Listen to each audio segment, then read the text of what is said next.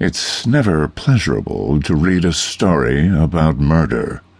The fear felt by the victim and the callous, cold-blooded nature of someone taking another person's life.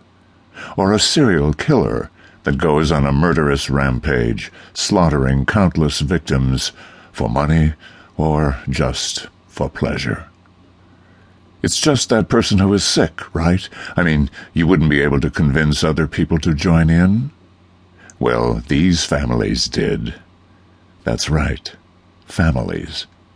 Together, these ten families had their own reigns of terror, finding and murdering victims.